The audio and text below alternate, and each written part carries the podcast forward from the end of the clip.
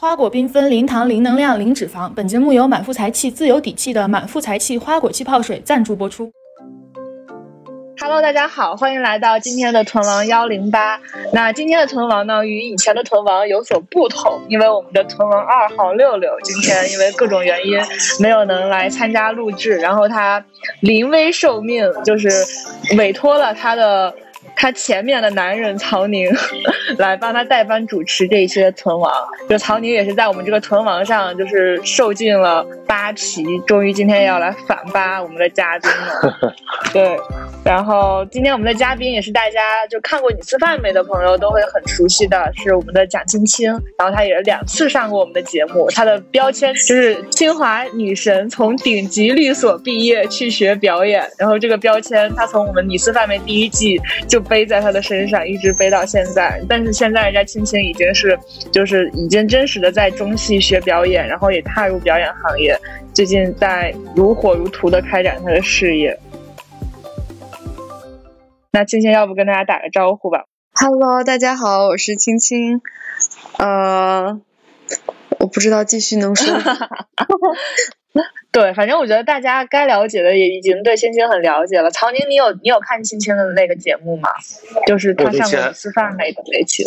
我我那期还没有看，但我刚才听了一下，就是跟观众互动，哎，我觉得还蛮有意思。其实我觉得，呃，比较好玩的是这个具体的那些心路历程，因为因为我这期节目视频节目做了一个那个毛姆嘛，哎，我这是不是说漏了？对，就是我我我讲那个月亮与六便士，就是非常典型的这种现实和理想冲突的时候人的那个选择。但是我觉得，呃，这个这个隐喻被用的太泛滥了，以至于大家好像只看到了它的极致，就是要么是月亮，要么是六便士。但是你怎么样跨过那个坎儿，或者说你怎么样在这两者之间做平衡的那个过程，才是我觉得比较有价值的。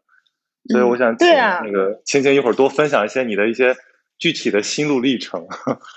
嗯，好。而且你们俩都是辞职去追求，去追求月亮的。但他那个比较 厉害嘛，他他是直接跨掉，对对，因因为我还是相当于在延长线上。而且青青可是放弃了一个非常非常高薪的职业。哦，对，就是刚才你说到说，呃，其实是两，就是一般会从一个极端走到另外一个极端，中间的那个过程，我觉得我是有非常多的妥协的，才是一步一步真的慢慢的在靠近那一个极端，不是一蹴而就就达到的。对，之前在你吃饭没也分享过，我中间就是呃刚开始在律所学完之后，也没能真的当演员，然后在。呃，刘天池表演工坊做产品相关的工作，做了一年左右，嗯，那段时间几乎就没有接触表演，然后后来好不容易考了中戏，然后才慢慢的开始当了助教，然后现在其实也是在做表演教育，嗯，也不完全的是在做一个演员，然后但我觉得是在向那个目标靠近吧。哇，对，哎，对了，我我要不我给曹宁简单介绍一下青青的前史吧。就是今天是跟我跟我和英男都是一届的，我们是同一届清华话剧队的小朋友，都是被我们的朱赛德老师招进话剧队来的。哇，朱赛德老师可真是目光如炬啊！然后，呃，青青是我觉得青青是我们这一届里边，反正就是演的最好的，就是我们可望而不可及的那种好，就是肉眼可可见的非常有灵性，非常有表演上的天赋。然后像我这种就是。招进我这种特型女演员去演大妈的，就完全不是跟她在一个 level 上。然后她也是清华法学院的，她跟英男是同班同学，但她就是不像英男那样游手好闲，她非常她学习非常非常的好，是哎是你们年级的，反正就是前几名吧。对，然后她。他嗯了一下，然后他毕业之后，本科毕业之后就跟英达一起去温哥华读了一个 JD，然后回国就是去了一个顶尖的律所，应该是就是刚就是经过了暑期实习，然后就成了为数不多的一个还是几个被留用的呃实习生之一，就是那种大家看的那个就是那个什么令人心动的 offer 的那种，比那种级别的律所还要。高逼格一些的律所就非常难留用，然后他就留下了。但是他留下之后，过了不到三个月吧，然后就来参加了我们的当时也刚刚出生不到三个月的李次范梅，然后就在节目里告诉我们说他要辞职，他他当时是已经辞职了吧，反正就是说要辞职去学表演了。我们当时都惊掉下巴，但是又很为青青的选择而觉得。就就应该这个样子，就觉得很羡慕他，然后很就觉得我们当中终于有人真实的要去学表演了。你知道，就是清华话剧队，我们就是确实每天在演戏，但是就感觉在就是在小打小闹，就是在校园里边演嘛。但是当我们当中真的有人要去学表演了的时候，那种感觉就像一个麻瓜家庭出了一个要去上霍格沃茨的人一样。然后我们就在节目里边聊了很多他辞职的心路历程啊什么的。对，后面的故事就是刚才青青说的嘛，就是他在这个过程当中就一步一步的在接近他的表演梦想，然后个中艰辛，我觉得一会儿可以让就是听青青说一下。我我说的还还算比较圆满，对吧？还算我怎么感觉听你这样说，好像延伸出来的问题是说，为什么青青成功了，但英男失败了？就是为什么 英男没有拥抱到月亮？英男拥抱了六百便士，六百英镑。对。对，对，然后青青，我记得印象特别深的就是当时英男在本科的时候跟我讲说，青青有一次哭着给他妈打电话，然后就说我要我要去清华退学，我要去学表演。我们当时都把这个当笑话，就没有想到他真的去学了表演。所以你在本科的时候就很想做这件事情，是吗？呃，我记得是大二的元旦，嗯，大二元旦那天晚上。我就突然想给我妈打个电话，然后我就告诉她我是真的想学表演，打了好久好久的电话，就一直哭，然后我妈就觉得这这闺女有病吗？怎么回事儿？嗯，就她是当时当时是遇到了什么困难吗？还遇到了什么问题？也不是真不是遇到困难，是我真的发现了，嗯，就是表演的魅力，嗯，就什么事儿让你发现的呀？它是一个逐渐的过程吧。嗯，我是一个从来都非常乖的孩子，就从小到大学习都没，就是不让父母操心的那种。但是我从来没有真正的热爱过某一个东西。嗯，可能学习还算是我生活中比较热爱的热爱的事情了。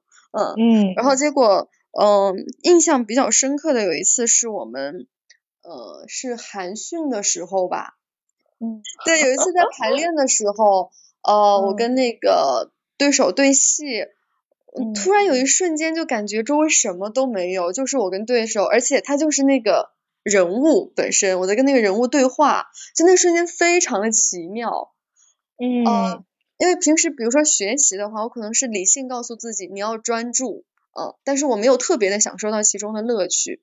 但是那一瞬间是不是理性在告诉我的？我是全身心都在专注。嗯。就是那那一瞬间的感觉，我我是就第一次体会到什么叫演爽了。哦，所以是那一次，就是让你哦，那那已经是很很开始的时候了呀。韩讯那不是我们第一次就是真实的演一个多人多人的戏的时候。对，那就是非常早的时候。然后后来，呃，我记得好像是因为面学校那个思源计划。嗯，那时候那也是。对，非常非常思源的嘛？哎，好巧哎，我也是思源计划。对，就是我遇到了 他乡遇故知。我没有进，我没有进。我当时就很他的他的名额被赵英男抢了。对，我当时非常的受挫，然后呃不开心，然后我去找肖薇老师，然后肖薇老师我就说我最近好像没有自信了。小伟老师就是说，你不要想多了。你晚上的时候，在操场没有人的时候，你就想象自己像一个女王一样走，你走两圈试试。嗯。然后我就真的试了，然后我发现这个比就是走这两圈比听一百句大道理都要管用。嗯。哇，你啊，就是在操场黑不隆咚的，就是像女王一样走路嘛？所以他的咋走的呀？秘诀是什么？就是应该是怎么说？跟那跟昂首挺胸。信念感，信念感，OK，没事儿，走两 步。今天晚上曹宁立马 立马是买了一个黄马褂，然后像皇上一样走在上海街头。其实那个青青刚才提到信念感，我觉得这个可能是理解表演一个很重要的一个呃方便法门，就是因为我之前写了一篇影评，是那个陈建斌导演的电影叫《第十一回》，然后那里面其实他整部电影的有一个核心词就是信念感。因为大家知道陈彦斌其实是一个非常老资历的这个话剧演员，而且是个先锋派话剧演员，所以他转战大荧幕之后，他一直没有忘记就是表演给人的那种改变。然后我我其实也跟一些做那种戏剧工坊的朋友，包括一些演员聊过，就是什么是信念感。我也想问问那个青青，就是你怎么理解这个东西？哦，嗯，我觉得就是相信自己的规定情境是信念感。因为我很难说，我真的相信我是这个角色本身。就我可能我的理解跟书本上的可能不太一样，但这是我经经过 一些小小的自我的实践之后，我修正的一点理解。就我觉得是相信你所处在的规定情境，嗯。然后，然后这个过程是不是给你带来极大的愉悦感，或者说是平常的那种工作娱乐带来不了的快感？得看规定情境是什么吧。那如果 就比如说我演之前演过复活那个角色，就马斯洛瓦，他处在的规定情境就是一个非常非常悲惨的情境，然后我的信念感肯定就是非常悲惨的一个境地。对，嗯，哦，我再阐述一下，就是因为我觉得要让你单纯的就说相信我是一个女王，相信我是一个女王，这个是自欺欺人很难，其实。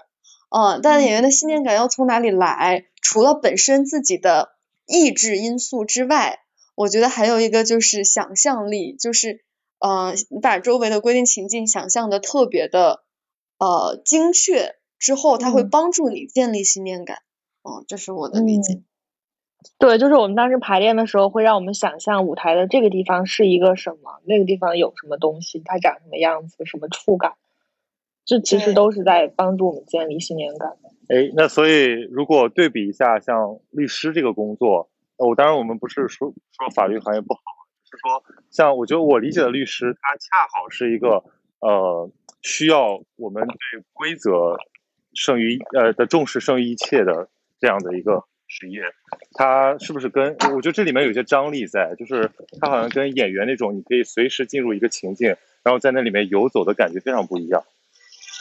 嗯，哎，你你有比较过这两个职业吗？晴晴，没有特别的比较，但刚才说到这个呃规则特别强，这个反倒让我觉得跟表演还挺像的，就是呃可能法律它是制定了一些准则，我在这个准则之中去行行动，嗯，但是那。呃，我们可能一个角色，他的准则就是刚刚我们说到的这些规定情境，他也是要在这个规定情境当中去行动，这可能是我硬熬的观点。嗯，我明白。嗯，是。哎，对了，曹宁不是也去上过表演工坊的课吗？哎，不是，你上的是一个我上的那个，我上的那个比较邪门，我上的那些是一些实验戏剧的欧丁剧团。大家如果看那个戏剧《戏剧新生活》，里面有一个叫丁一腾的青年导演，他就是搞这个的。他那个其实更更像一种呃解放身体，然后通过这个你恢复你的身体感知，然后促进你的呃这种表达。我觉得他那个都都离表演还隔了一层。首先是身体的表达，然后我我前一阵子帮胡沈源做一个呃编舞呃的工作的时候，我们也讨论过那个日本的一个著名的戏剧大师。这个铃木忠志，他也是著名的这种身体派嘛，就是恢复感知，然后在舞台上有一些概念革命。对，所以我我觉得我对正正儿八经的科班表演其实是不那么熟悉的。我就觉得，呃，至少在文本角色这样的熟悉程度来讲，肯定是跟你们长期在话剧团里面有这个磨练的是是是不一样的。嗯。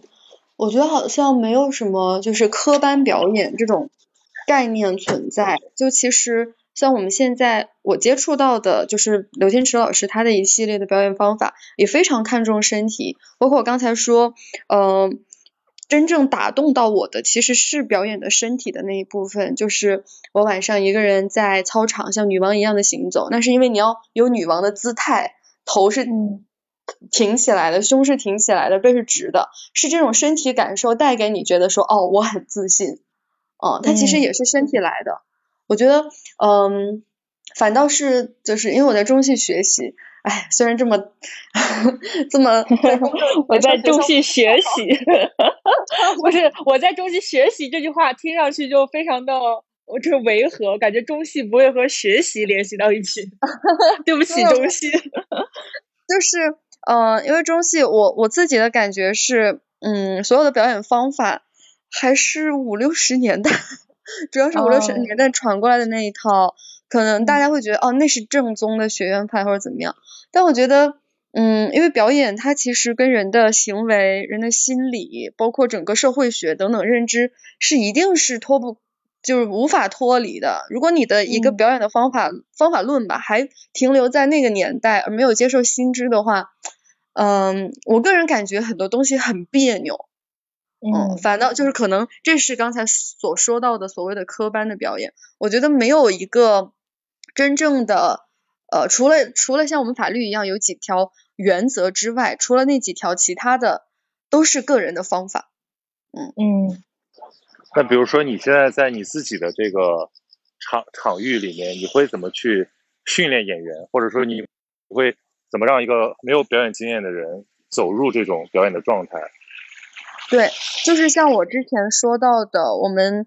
是有几个原则在的，这几个大的原则，可能有的表演体系连这几个大的原则都不都不是那么的承认，但呃可能是就是我包括在中戏，然后天池老师这里，然后自己觉得确实必须要了解这几个原则之后，才可能在舞台上真正的行动起来，然后我会先把这几个原则呃通过各种练习一步一步的教给大家，这样大家有一个大致的框架啊，就是教给你了，你怎么样可以。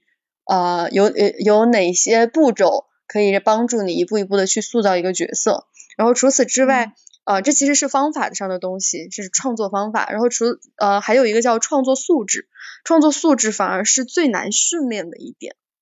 对于大众来说，创作素质是难训练。啥意思呢？就是比如比如说有啥叫创呃，比如说我们常说的几种创作素质啊，就是刚才信念感是一种，比如真实感，比如感受力。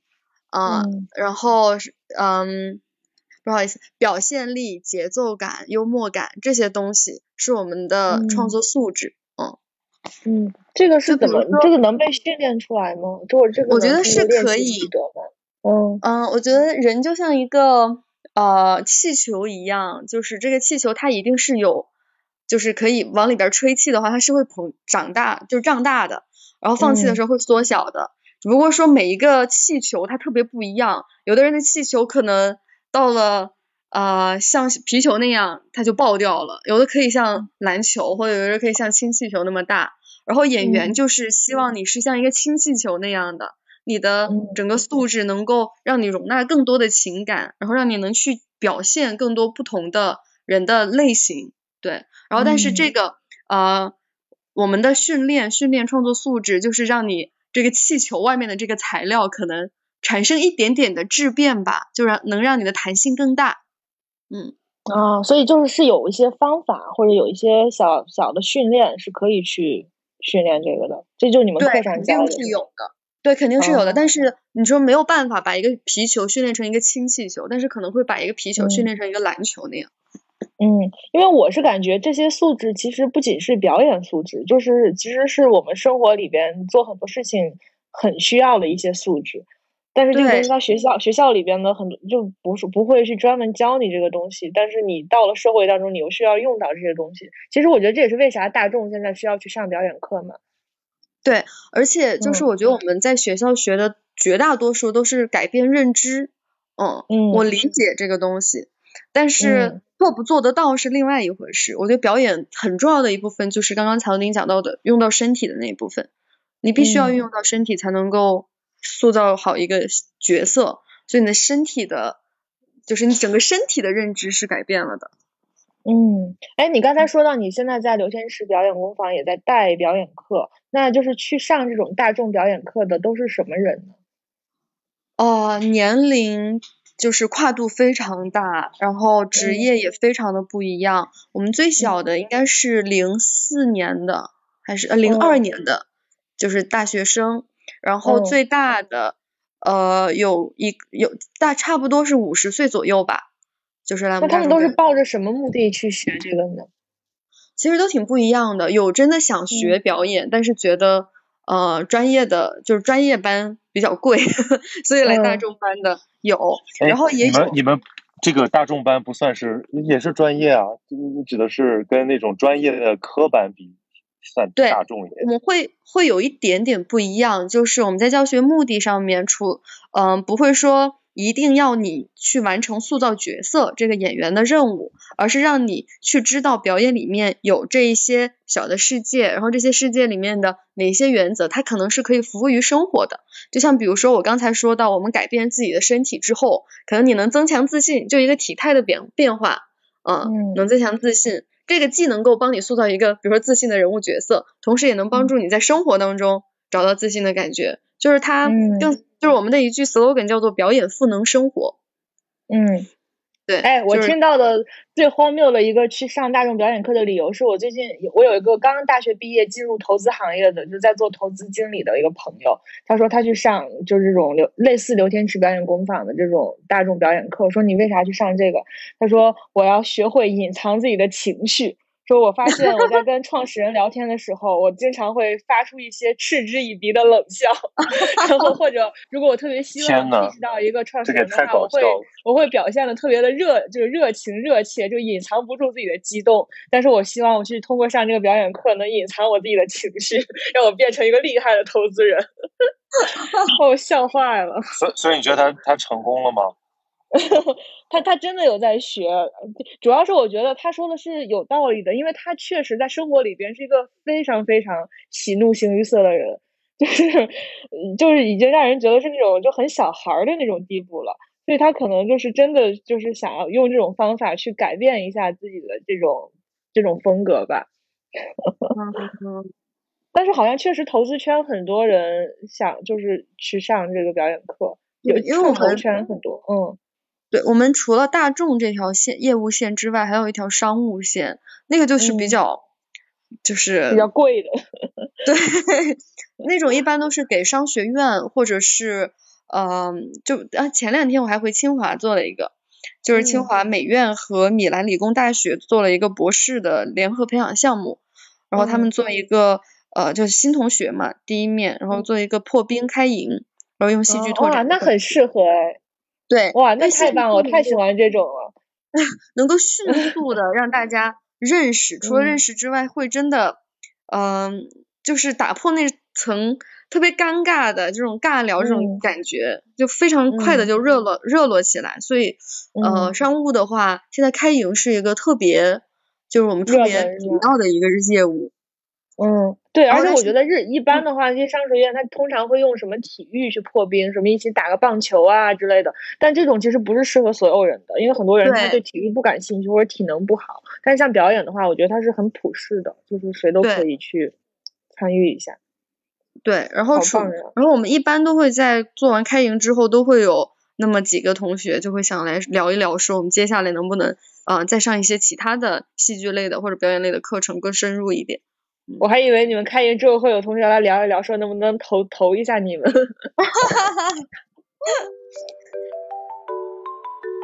哎，那如果你平时在学表演的话，在生活上就需不需要更严格的管理呢？就比如说减肥啊什么的，来保证自己就不管是上镜还是上台都是一种比较好的状态。呃，我现在也不能算瘦，我的标准只有一个，就是健康。呃，如果做。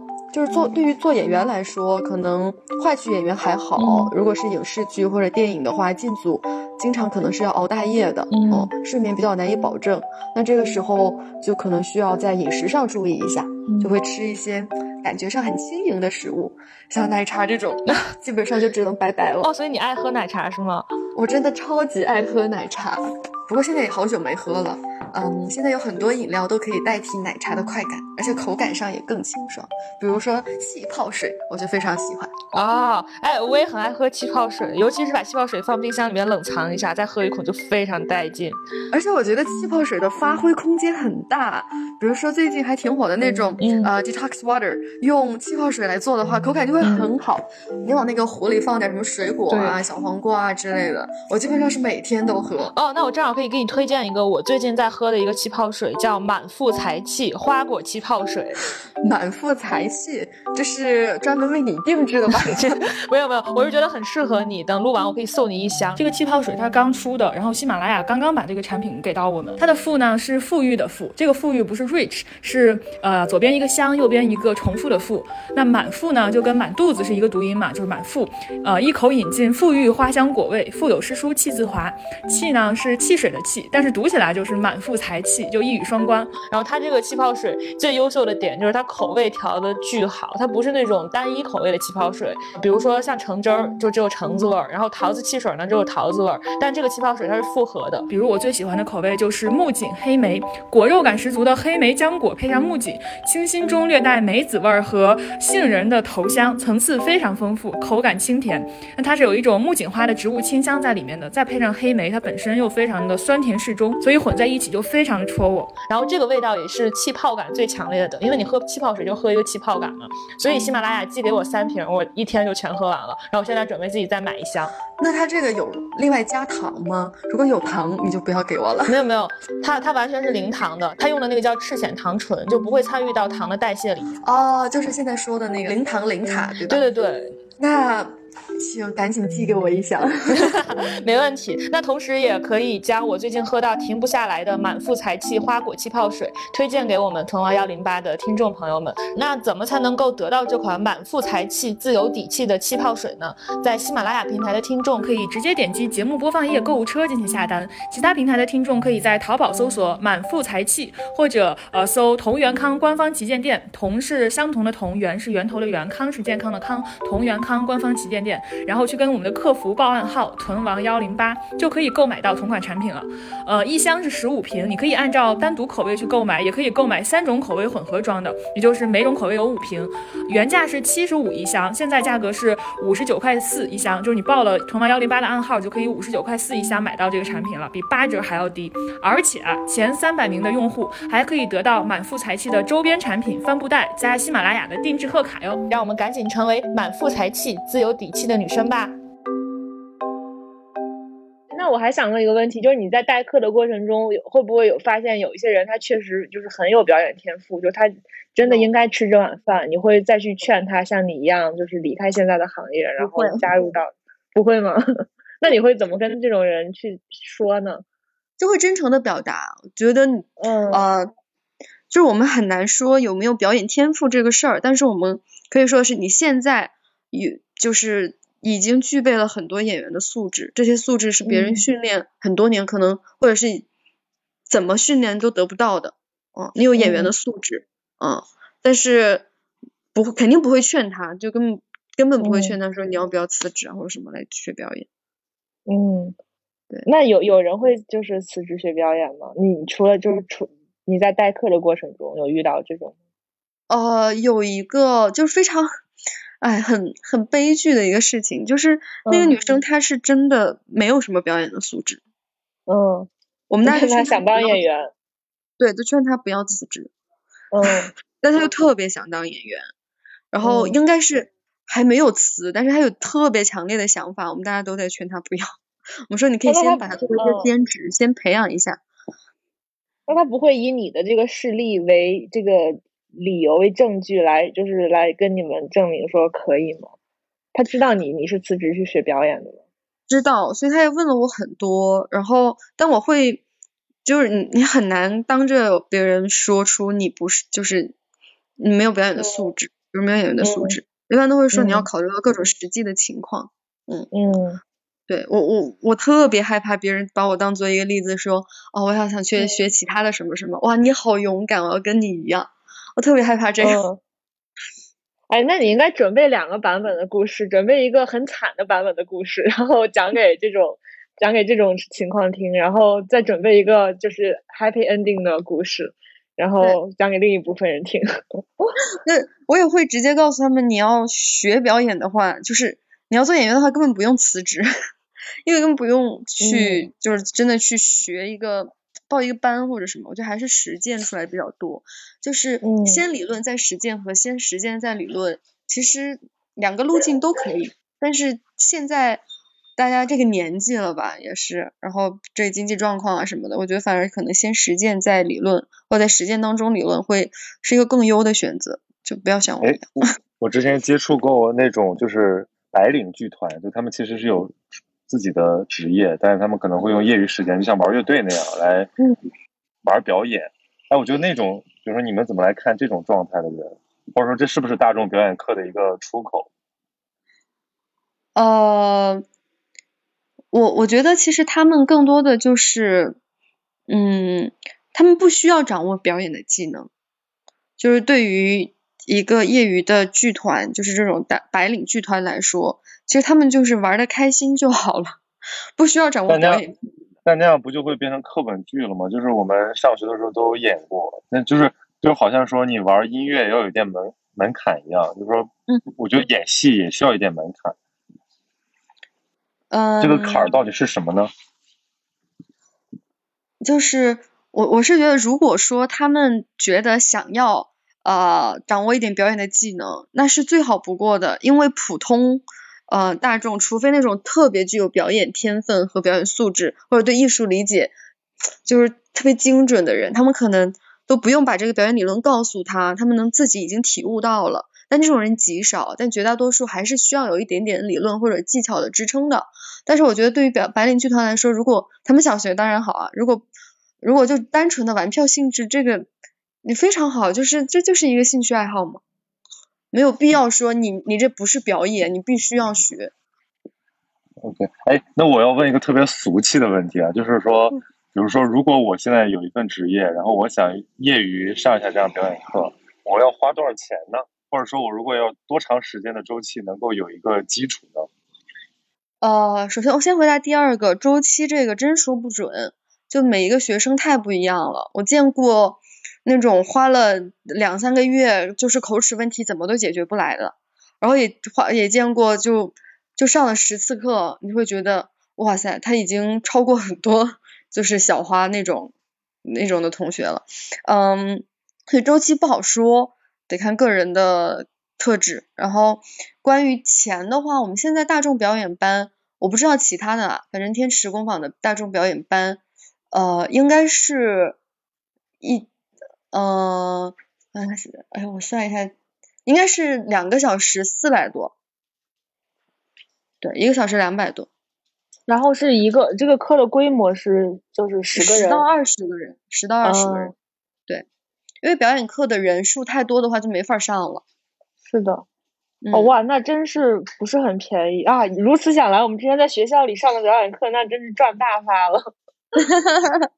对，而且其实我们大众表演课已经是属于，嗯，基本上就是低消费的。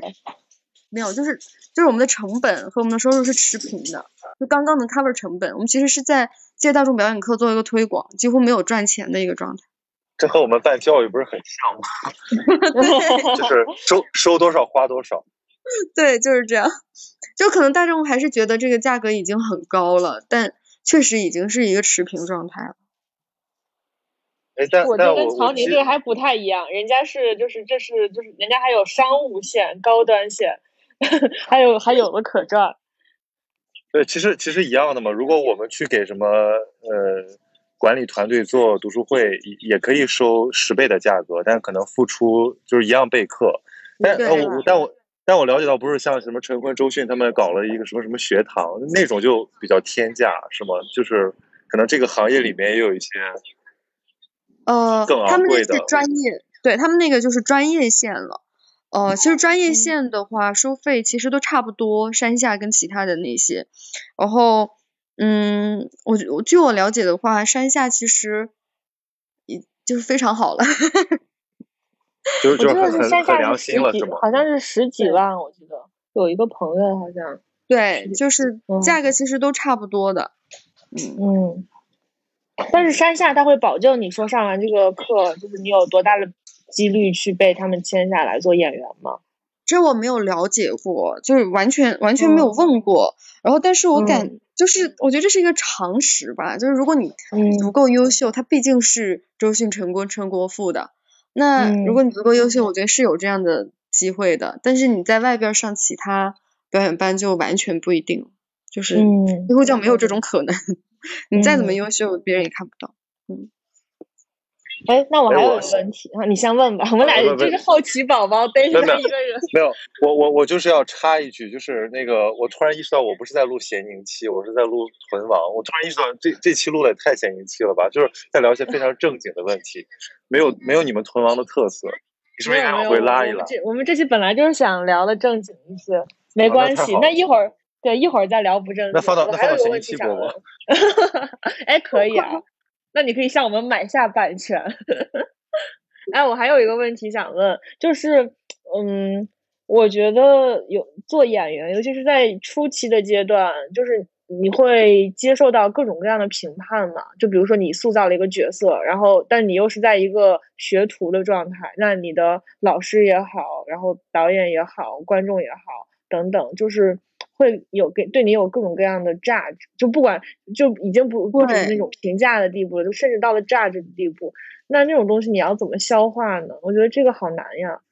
嗯，就是我先举说一个故事，就举一个例子。之前工坊的时候录过视频课，它是就就商务表演课，就是挺奇怪的。然后我在其中就我们以小短剧的形式先呈现一下这个问题是什么。啊，然后。在演那个小短剧的时候，因为我第一次面对镜头拍，啊，而且他的表演风格不是现实主义的，我们几乎都是平时学的，包括我们平时演的都是现实主义的，但他那个不是，是比较嗯。偏表现派那种，有非常比较强的建立效果的，所以我真的不知道该怎么演。然后你知道那种刚一刚一入画，就刚一上场，然后旁边坐了一大群人嘛，有导演有制片有什么的，然后看着你。你就明显能感觉到那一个眼神就是什么玩意儿，哦 哦，你就会对，瞬间就怂了，你知道吗？你下一步你你都不知道怎么演了，你就是就是可能说话就像现在这个样子这种感觉，然后就是全身都发抖，就是那种在镜头前面发抖，然后导演又说没事，我们再来换一种。就是换一种表演方式再来，就是你刚一刚一进去，他有这个 天呐，对，是就是就是那个导演，其实就是我们表演工坊的老师，然后平时很熟很熟，我们现在工作也在一起，就平时是一个就怎么都能开玩笑的人，但是一进入创作状态就是非常认真的、客观的在给你指导、给你评价，然后但是而且即使他就是非常客观的，你还是会感觉到哇天受伤。我是一个非常脆弱的人，就感觉演员实在太脆弱了。但是这个真的是常态，我这个还是一个非常熟悉，在一个非常安全的环境，没有人会大声骂你说你笨什么的。但即使这样一下，你都会天呐，我怎么我怎么了？而且越演越没有信心。嗯，哎，那这种情况怎么办呢？这种情况就是我我对啊，就是就是你也不知道该怎么演，就这东西要到底要怎么去面对，怎么去跨越。一个方面就是自己经验足了，就慢慢的会好很多嘛。就是还是自己表演经验不足，不知道怎么表演的问题。然后第二个就是表演指导为什么有用？就是天厨还有一个业务就是表演指导，就是给专业的演员，就在他们拍戏的时候，你像一个这个演员的导演一样在旁边看着，然后他一旦出现什么问题，你去帮助他调整，帮助帮助他完成这个表演。就表演指导非常有用。然后我当时就是。我我觉得其他老师也已经看出来了，我觉得我已经不行了那个时候。然后另外一个老师，他就是表演指导经历非常丰富，他就直接过来，我已经完全忘记了他跟我说了几句什么话，但是我一下子就放松了下来。我操！我就完全忘记了，大脑一片空白。但是他跟我说的话，我一下子就放松下来了，我就再来了一遍，然后那遍过了。对，我就就有一个专业的人在旁边。很真的是确实非常有用的。为什么现在很多年轻演员都需要有一个表演指导？嗯，哎，我我我记得之前我们演那个什么的时候，演无人生还的时候，我当时就是完全不知道怎么演，然后而且我们排练次数也很少，就是最后何雨凡来就是就是带我过了两下，我觉得我就突然我就顺下来了，就就就是顺了。我现在也是想不起来他跟我说了什么，但是我就觉得确实是牛的。可能可能那就是表演指导，但是但我就很好奇，那就比如说演员在片场，就是我因为我就是自己看电视或者看什么的时候，我自己就会想说，我说这个演员就是他怎么做到这样子的。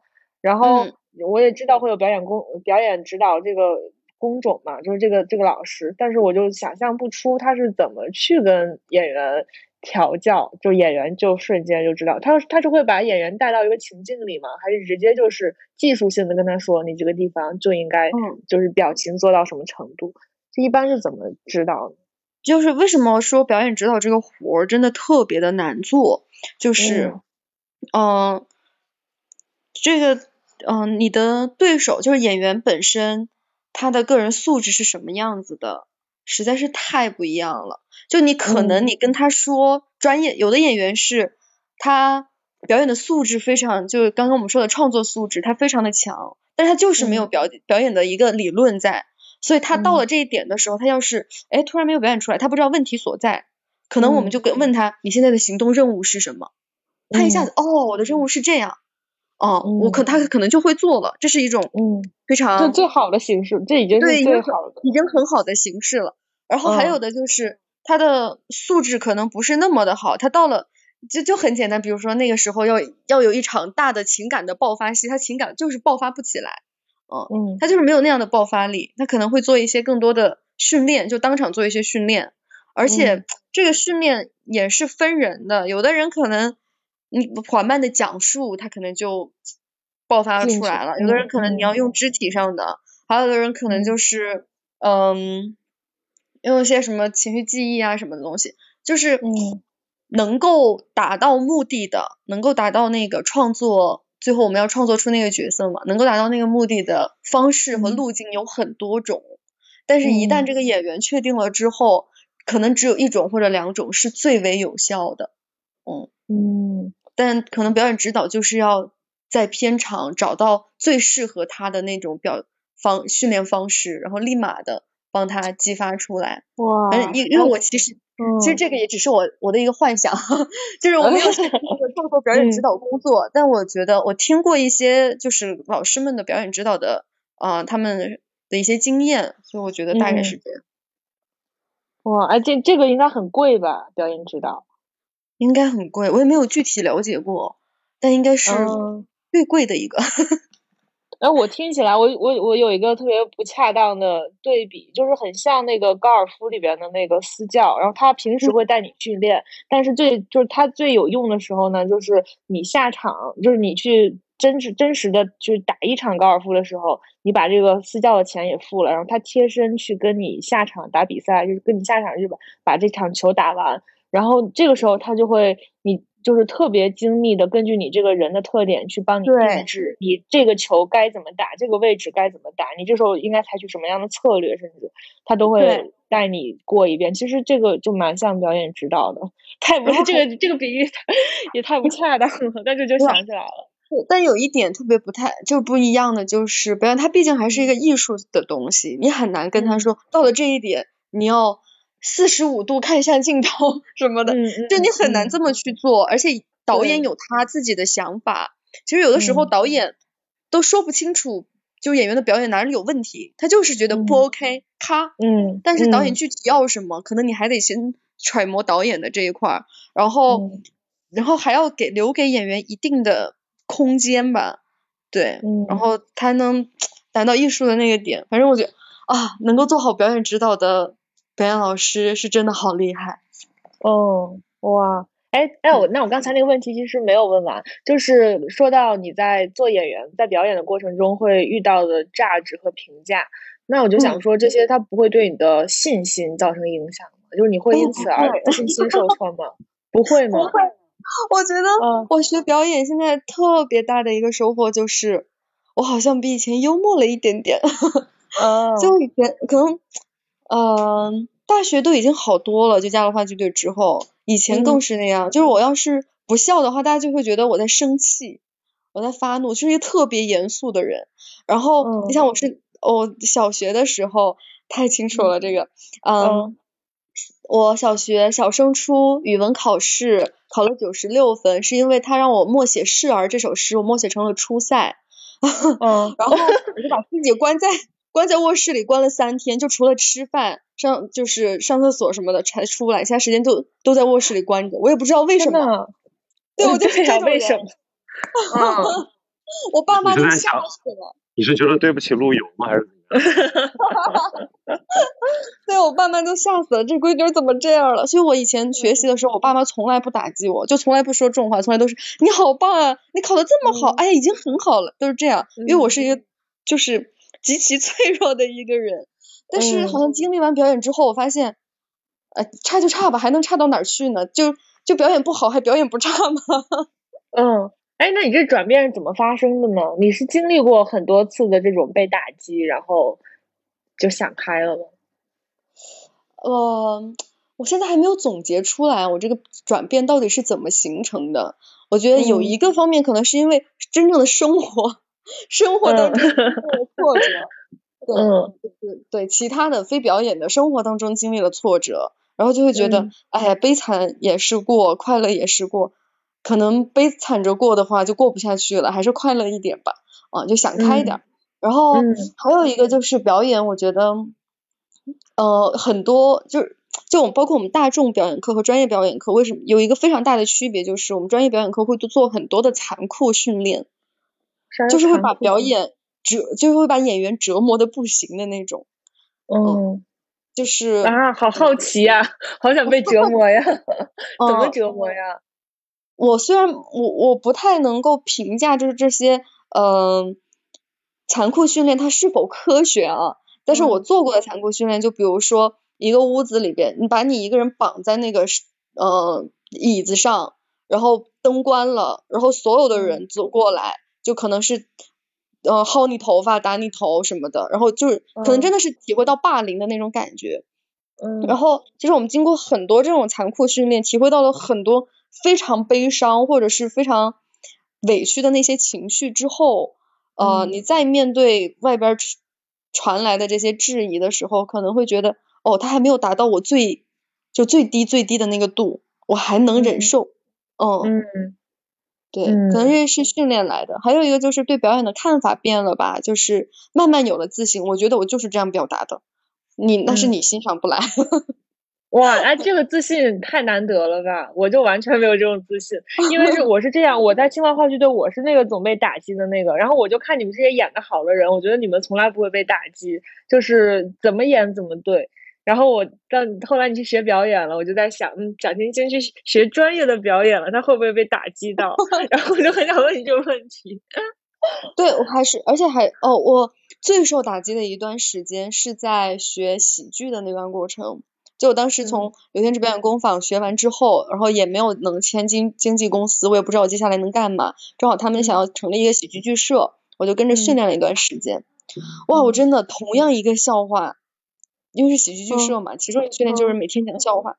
同样的一个笑话，别人讲真的太好笑了，就自己笑死了。结果我自己一上去，哇，那尴尬的抠出抠出一个两室一厅来。哎，那你能不能现在给我们讲一个？你现在能记得笑话吗？我已经完全不记得笑话了，可能跟我选择的笑话也有关系。我选择的笑话本身都是谐音梗，比较难笑。但是就是我觉得我可能选择笑话这个我都还能理解，说是我选的笑话有问题。但是真的是有的时候一样的笑话，凭什么别人讲的就那么好笑？那个时候哇，这个好想体验一下。对，然后还有表。对，嗯，表演也是一样的，表演相似的角色的时候，就可能同样的一个话题，然后可能同样的一个人物，让你自己去准备。结果来了之后，哇塞，这个就真的是 功力的问题，嗯，就是差。那这个时候被打击，就是很正常的一件事情，就是我就是差，我就是要接受这个打击。哦。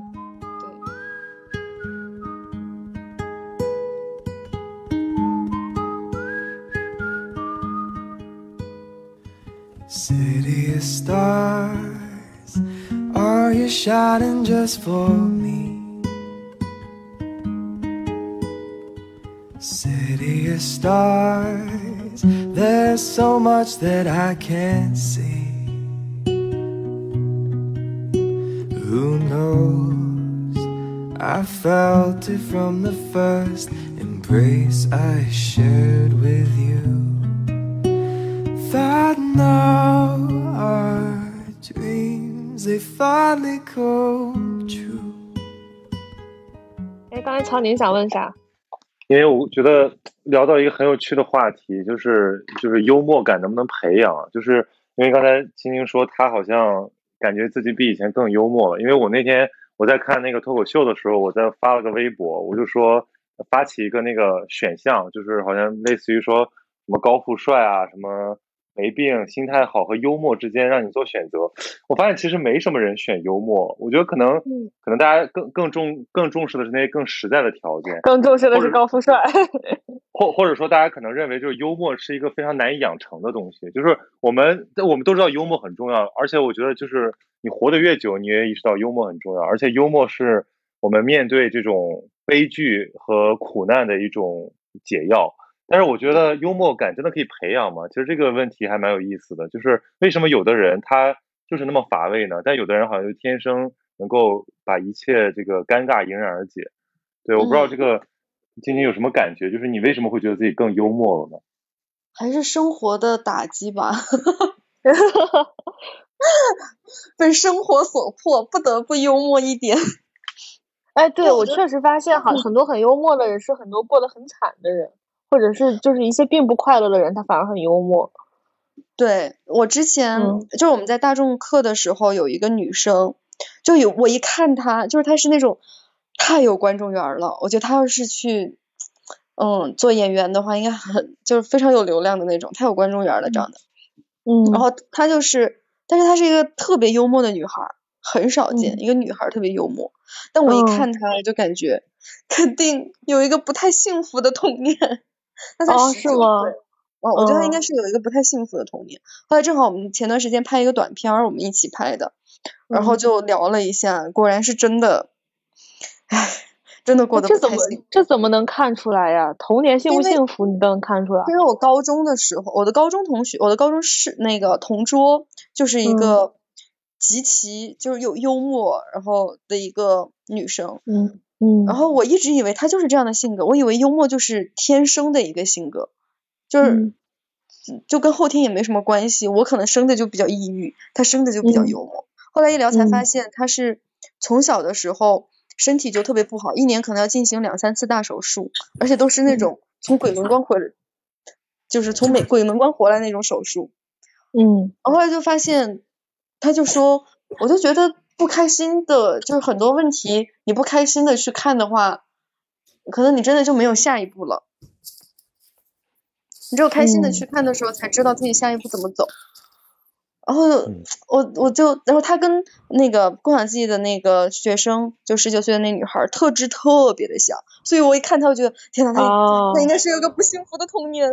哎，我觉我觉得这个跟我最近在。重读毛姆的那个感觉非常像，就大家知道毛姆是一个以幽默著称的这个近代作家，然后其实他童年也很惨，而且基本上就是那种什么惨绝人寰的事儿，他都遇上了。然后但反而他这个东西成为他那种幽默的来源，幽默的来源。其实你看鲁迅，鲁迅有的时候他他有一种很坏的幽默，或者说你可以把它理解为讽刺，但是这个都跟他们的那种坎坷、家道中落都有关系。所以我觉得是不是就幽默真的就是我们。呃，我觉得这个东西跟悲剧性相连，就是我们在化解那些呃我们无法克服的东西的时候，我们可以转化视角，或者说幽默其实就是心态好。对啊，你看那那些脱口秀演员，不是好多都有抑郁症吗？不是说效果都有一个专门的抑郁症基金，就是去让他的这些演员们去看医生，免费去看医生。什么做脱口秀演员就是要不开心？对，做脱口秀演员嘛，最重要的就是不开心。包括雪琴，对吧？我也觉得，对呀，嗯，我刚想真的，这都是这些笑，都是从这些以前的泪里边出来的。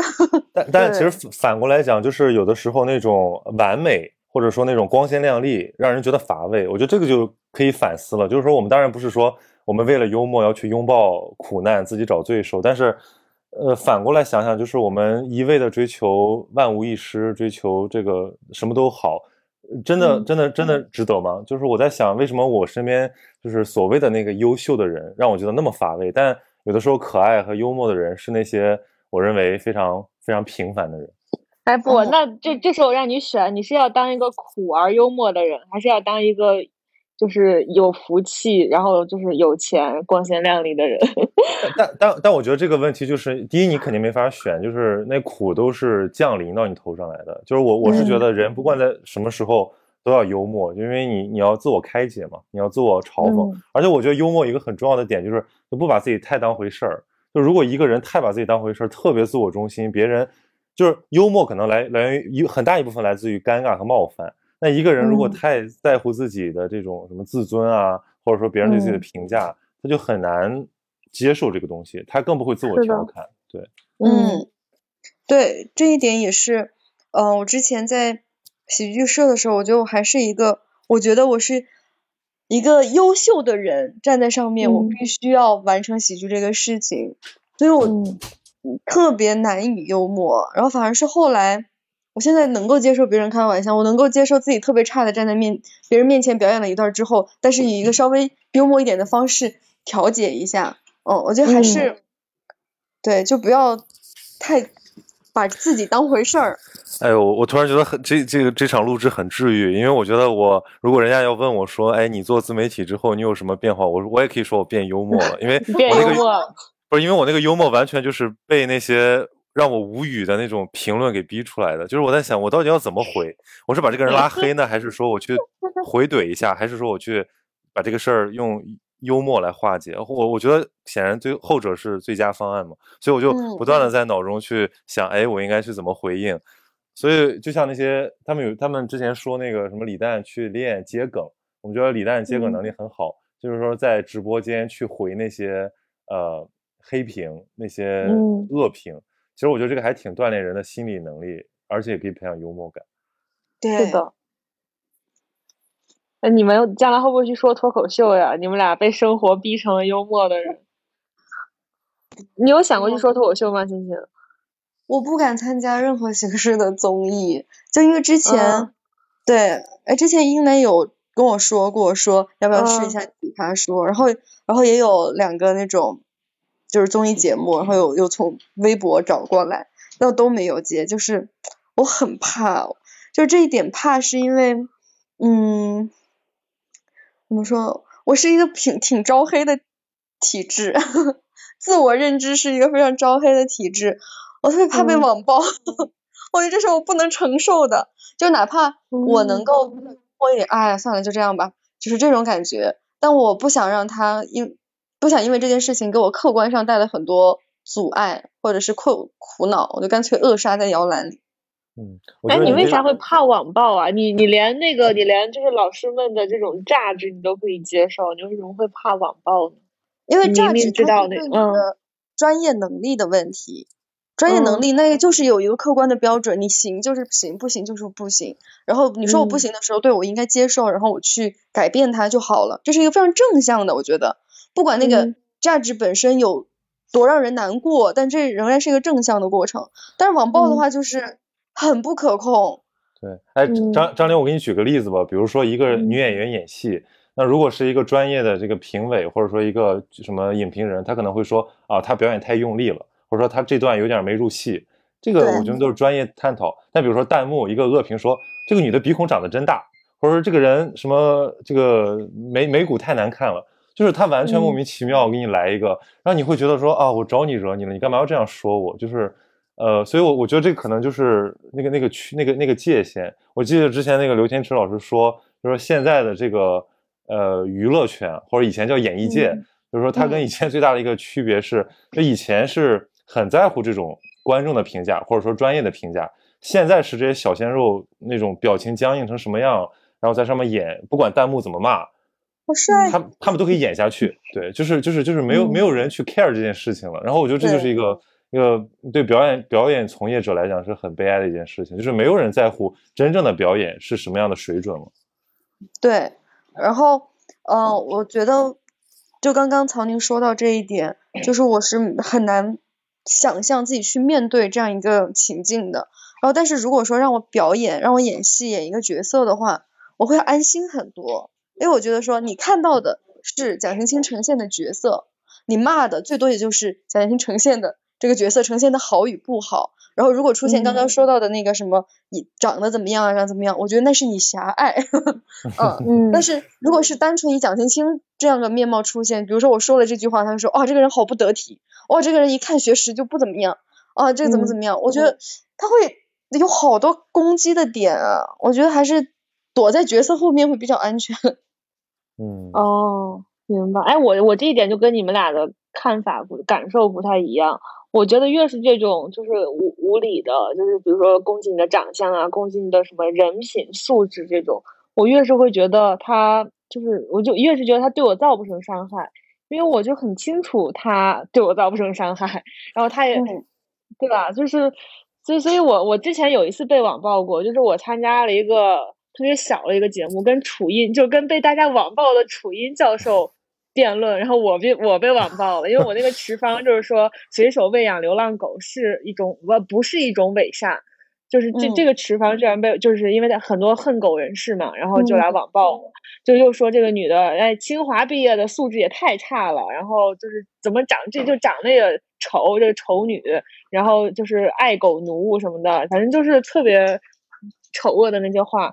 但是我就是看着就是觉得，哎，挺就是就好笑，然后也没有任何的造成心理上的不舒服啊什么的，就所以我就是就是觉得网暴这件事情，我我不知道，可能是我个人体质，就是我网暴感觉它对我造不成任何伤害，但我这个 flag 立在这儿，可能也会就有一天会倒，我可能会死在网暴里。对，可能某一天是整个热搜铺天盖地全是骂你的话的时候，那个时候可能就受不了了。对，对啊，我还在私信里面收到过那种就是尸体啊什么的蛆，然后反正就是很那什么的，还有狗的各种尸尸块什么的。哦，哇，人心好险恶。我刚才想说，其实大部分的那种偏见也是可以理解的，就是嗯，审美的偏狭是一种智力的缺陷嘛。其实大家如果 对吧，你跳你跳出来想就是这么回事儿。OK，你不能接受多元，那其实。我们反向当然可以骂回去，可是骂回去你就跟他一样的有缺陷了，所以最好就是用幽默一笑置之。对，对，但就是因为如果是网暴的话，很多东西可能幽默只能调节自己。但我特别害，就是我可能想的太多了。我这个人还是一个非常敏感的人，就是他可能比如说我爸妈也知道了这件事情，我就给他们带去伤害，就很难去。你不知道怎么去治愈，可能自己还能幽默一点。我我也有这种感觉，就是没有我，我觉得就是如果比如说别人说自己，或者说你自己的事儿，你其实是蛮有信心的，你不会太在意。但如果你看到一个呃别人攻击可怜的人，比如说我我前两天看微博真的很生气，就是在那个乔任梁的那个父母直播的那个页面底下的那些评论，嗯，哦，然后我我我看到就想。就想就想骂回去，然后我后来反思了一下，就说为什么会这样？其实还是一种很简单的移情心理，就是如果你想想，如果你自己是这样的处境，或者你身边人是这样的处境，你你你忍心吗？或者说你看到身边的人遭受这样的恶毒，你忍心吗？就是我我我我这里想说的就是说，我们觉得网暴很可怕，每个人都要躲网暴，但是问题是很有可能很多网暴是在很多善良的人无意之中造成的，就是为什么不去？呃，自己比如说，如果我现在看到身边的朋友，他们会，呃，在互联网上匿名的刻毒，我我我就会跳出来说一句，我说你有没有考虑过，就如果有一天这样的脏水是铺天盖地朝你涌来，而你也是像那个你骂的人一样，不不小心做了一件可能不得体的事，你有没有觉得这样很可怕？那他说哦，这样很可怕。我说那你是不是觉得你最好不要这样说？那我这样特别好为人师，但是我觉得我试了好多次。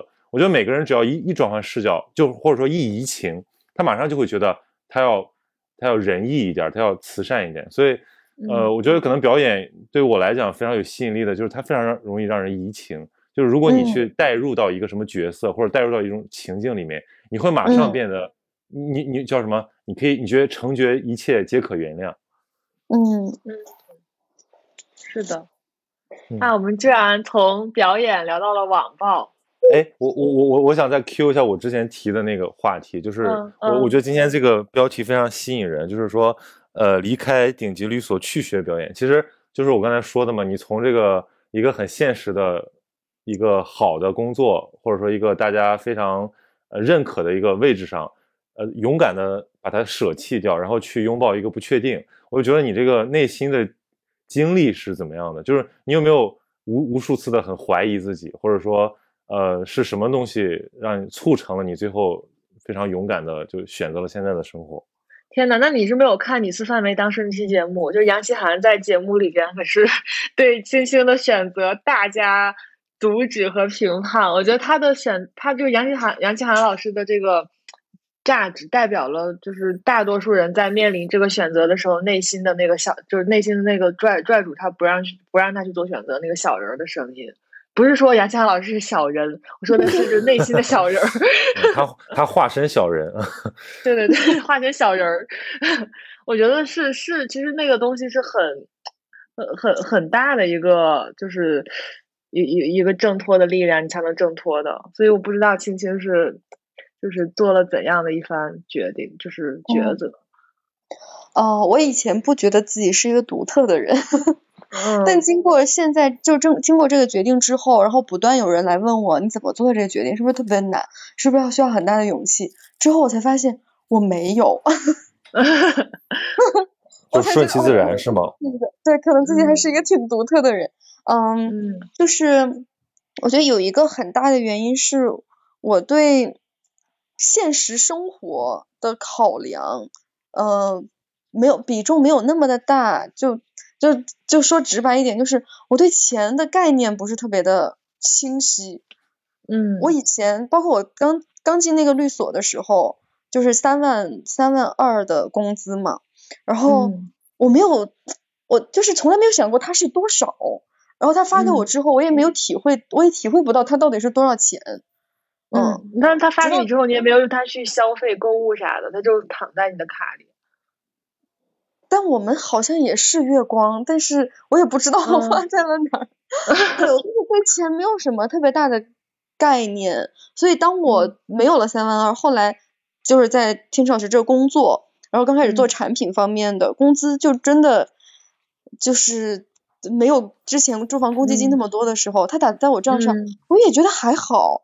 因为毕竟我我跟我男朋友一起嘛，然后我觉得我们俩可以一起，就我的那个钱可以至少 cover 一下我们的房租，那我觉得生活费其实也没有多少啊，那我觉得也能过，嗯，就是我对钱没有那么的执着，嗯，这是一个，对。对，这是一个很重要的原因啊，其实，这是非常重要的一个原因，可能很多人就会想到自己的生活以后怎么办，包括现在也是说到男朋友，我昨天也想过无数次，要是我男跟男朋友分手了呢怎么办？我就在想，那我们现在租的是两居啊，我现在我改成一居，或者我只租一个房间，我的工资是够我租一个房间的，也够我一个人吃喝的，我可能存不了多少钱，但是能存下来一些些，嗯，我也能生活啊。哎，所以我觉得他这的这个讲述就体现出了我，我就再次确证了我对这个身边人的观察，就是就所谓的这个月亮与六便士的这个分隔，其实我觉得最大的分隔就是。拥抱理想，或者说你觉得这个人在做喜欢的事儿，最重要的一个原因是他是由热爱驱使的。而一个人他不愿意退出那个他其实已经厌倦了的世俗的那个生活的最大的来源是恐惧，就一个是热爱，一个是恐惧。就很多人是怕失去这个怎么办，然后他就一筹莫展，他想要不然我还是就是顺水推舟吧，就是我就按照这样下去过。但是问题是你有恐惧。驱使的生活永远不会把你引引向那种你的创造力的那个天赋天赋的这个完全的潜能的激发，所以这个就我觉得很很遗憾，就是回头想想我们的整个中国的这个教育的呃经历来讲，我觉得很多时候我们是不是在靠那种热爱知识、热爱学习的那种渴望在驱使，而有的时候是担心比别人差，担心被爸妈骂，担心呃以后找不到好工作的那种恐惧在驱使。然后我觉得这个就这个就很糟糕，因为恐惧可以推着你往前走，但恐惧并不能把你带到你的那个幸福的地方去，因为你到最后你还是找不到你自己喜欢的东西。对，是的，我今天中午跟一个就是清华的学弟聊天，他自己也在创业嘛，我们就聊起周围人的选择，就发现很多，尤其是就是名校的好学校的学生，就特别喜欢给自己留退路。就不是说留退路是是吃一笔或者怎么样，就是我们只是观察到了这样一种现象，就是所有人都都会给自己留各种各样的很就不止一个退路，然后大家会以有退路为荣为为光荣，但其实你仔细想想，你最后选的那个东西跟你的退路，就你跟你有多少条退路，并没有什么关系。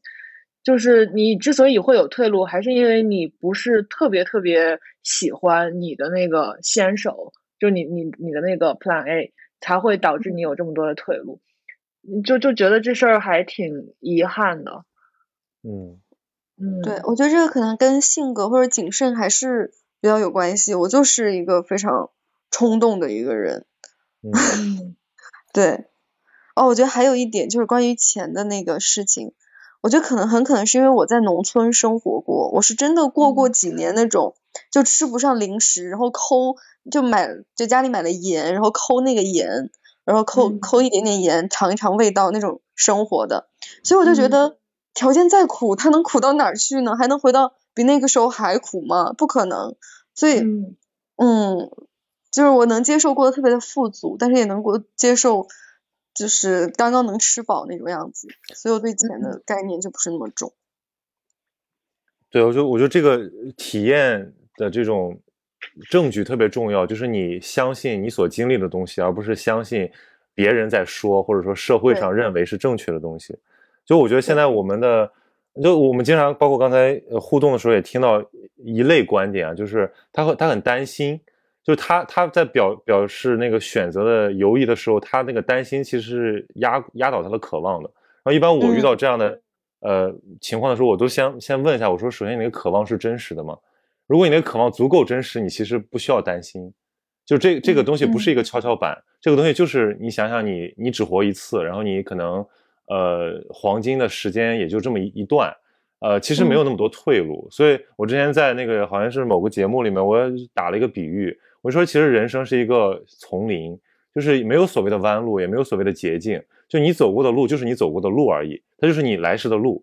然后你觉得它好像是条曲折的路，但你回头一看，它可能是风光旖旎的。但那条呃，这个这个光明大道可能是最无聊的。所以有的人要留这个路那个路，然后不要走弯路，要给自己留退路。想来想去，其实我觉得时间都浪费掉了，他没有把他最好的精力用在他喜欢的事情上。然后我我刚才听晶晶讲那个他以前的那个经历，我就觉得，呃，这个好像真的是一个呃普遍性的东西。我昨天在看那个贾樟柯的一个电影手册，就叫叫《假想》，它里面讲到，就是说他其实非常怀念的不是他成名了得了奖，然后成了什么终身成就奖，成了评委的生活。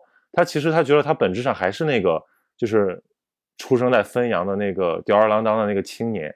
就他说他很怀念那时候，因为他落榜好几次嘛，他考了三年才考上电影学院，然后他就说没考上，没考上那也无所谓啊，就去找那帮哥们儿，然后去大家去有书有有有开锁的，有卖书摊的，然后大家就扯闲天，然后就一起去看电影，然后回家就闷头就睡，然后他觉得那个东西塑造了他所有的生活经验的基础，哪怕以后他成名成家，他依然是从那个里面获得他的创作源泉，而不是说大家以为。他是一个大人物了，他就一定有什么这个窍门？那我我我我读到这儿，我觉得说为什么这么多人，他还要舍弃掉他那个非常真实的生命体验，去拥抱那些浮华的东西？所以贾樟柯有个很非常我非常喜欢的话，他说他说他在汾阳县，他说他去了北京之后，他发现北京无非就是一个大一号的汾阳，但他去了巴黎之后，他发现巴黎只是另一个北京而已。所以说白了，你就是你的那些真实的生活经验塑造的。对。是的，哇，我们这一期好闲宁期啊！OK，我决定把 我决定把这个节目收到咸宁期里面去。好好，谢谢谢谢我们这一期的。嘉宾青青和代班主持曹宁，我们这一期的长不是我们这一期的限定期，我们这一期的 成王幺零八到这里就结束了。我不，我觉得我今天最大的收获就是我听到了一个真实版本的这个《月亮与六便士》。月亮与六便士，而且而而且我一直非常反对，就是那种浪漫化的，就是说把理想和现实对立，然后认为理想就拥抱理想就高于现实一头。我觉得这个就是一帮不敢追求理想的人的怯懦的自我麻痹。因为我觉得真正就是像我刚才讲的，什么是比较合理的？就是你的生活，因为我们生活里都有热爱和恐惧，但你的生活是热爱压倒恐惧，而不是被恐惧压倒热爱，甚至是消灭热爱。所以我觉得我们要做一个，我们虽然会害怕很多东西，恐惧很多东西，但我们是为我们的热爱活着的人。这个就是今天那个跟青青聊天，我最大的收获。那以上就是今天咸宁期的全部内容了。对，然后我今天那个收获就是我知道了，就是如果我想去学学表演的话，大概还得攒多少钱。啊不，你你也可以就是买通一下青青，然后我们再具有文化给你授课。可以。对。好，我们真的可以，真的可以试一下啊！那这一期就先这样，嗯，好，拜拜，谢谢大家，拜拜。